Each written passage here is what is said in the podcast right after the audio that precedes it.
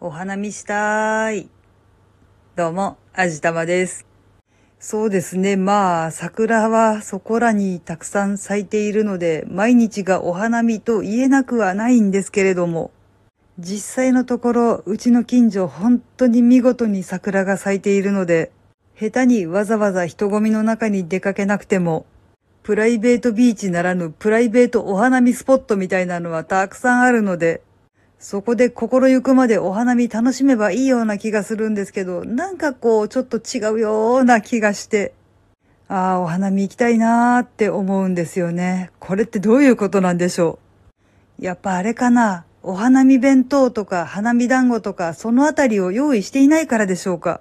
そういえば今年はレジャーシートを引いてお弁当を広げてお花見を楽しんでいる人たちを見かけませんね。まあでもこれはある程度しょうがない部分はあるんですよね。何しろ一番見頃で綺麗な頃を見計らってめっちゃ雨降ったじゃないですか。いやまあ今も綺麗は綺麗なんですけれども、ちょっとやっぱり盛りを過ぎてしまった感が否定できないっていうか、雨が降っていないとしても青空が見えないもんだから全然映えないっていうか、ちょっといやかなり残念なんですよね。せっかく行動制限が完全になくなったというのに、どうして神様ってお花見邪魔しようとするのかな。いやまあ実際に見たわけでもないし会ったわけでもないから何とも言えないところではあるんですけど、なんか伝承とかお話の中の神様たちって基本的にお酒飲んで騒ぐの好きなイメージないですか？これって日本に限らず海外の神話に出てくる神様たちも基本的にお酒すごく好きですよね。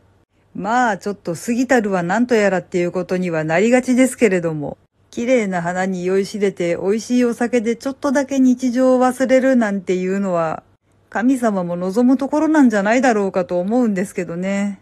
今年どうしてもいいお天気にならないですよね。完全に散ってしまう前に一日でいいから、いやもうあの3時間ぐらいでいいからすっぱりと晴れてくれないだろうか。そしたらもう酔わない梅酒とかノンアルビールとかを持ってプライベートお花見スポットにすっ飛んでいけるのにな。ええまあ私は下戸なんですけれども。割と周りからはシラフで酔っ払いって言われるから問題はないんですよ。酔わない梅酒でがっつり酔えるっていうね。だから神様お願い。どうか今年も私にお花見をさせてください。はい。というわけで今回はこんな感じにしたいと思います。この番組は卵と人生の味付けに日々奮闘中の味玉のひねも姿りでお送りいたしました。それではまた次回お会いいたしましょう。バイバーイ。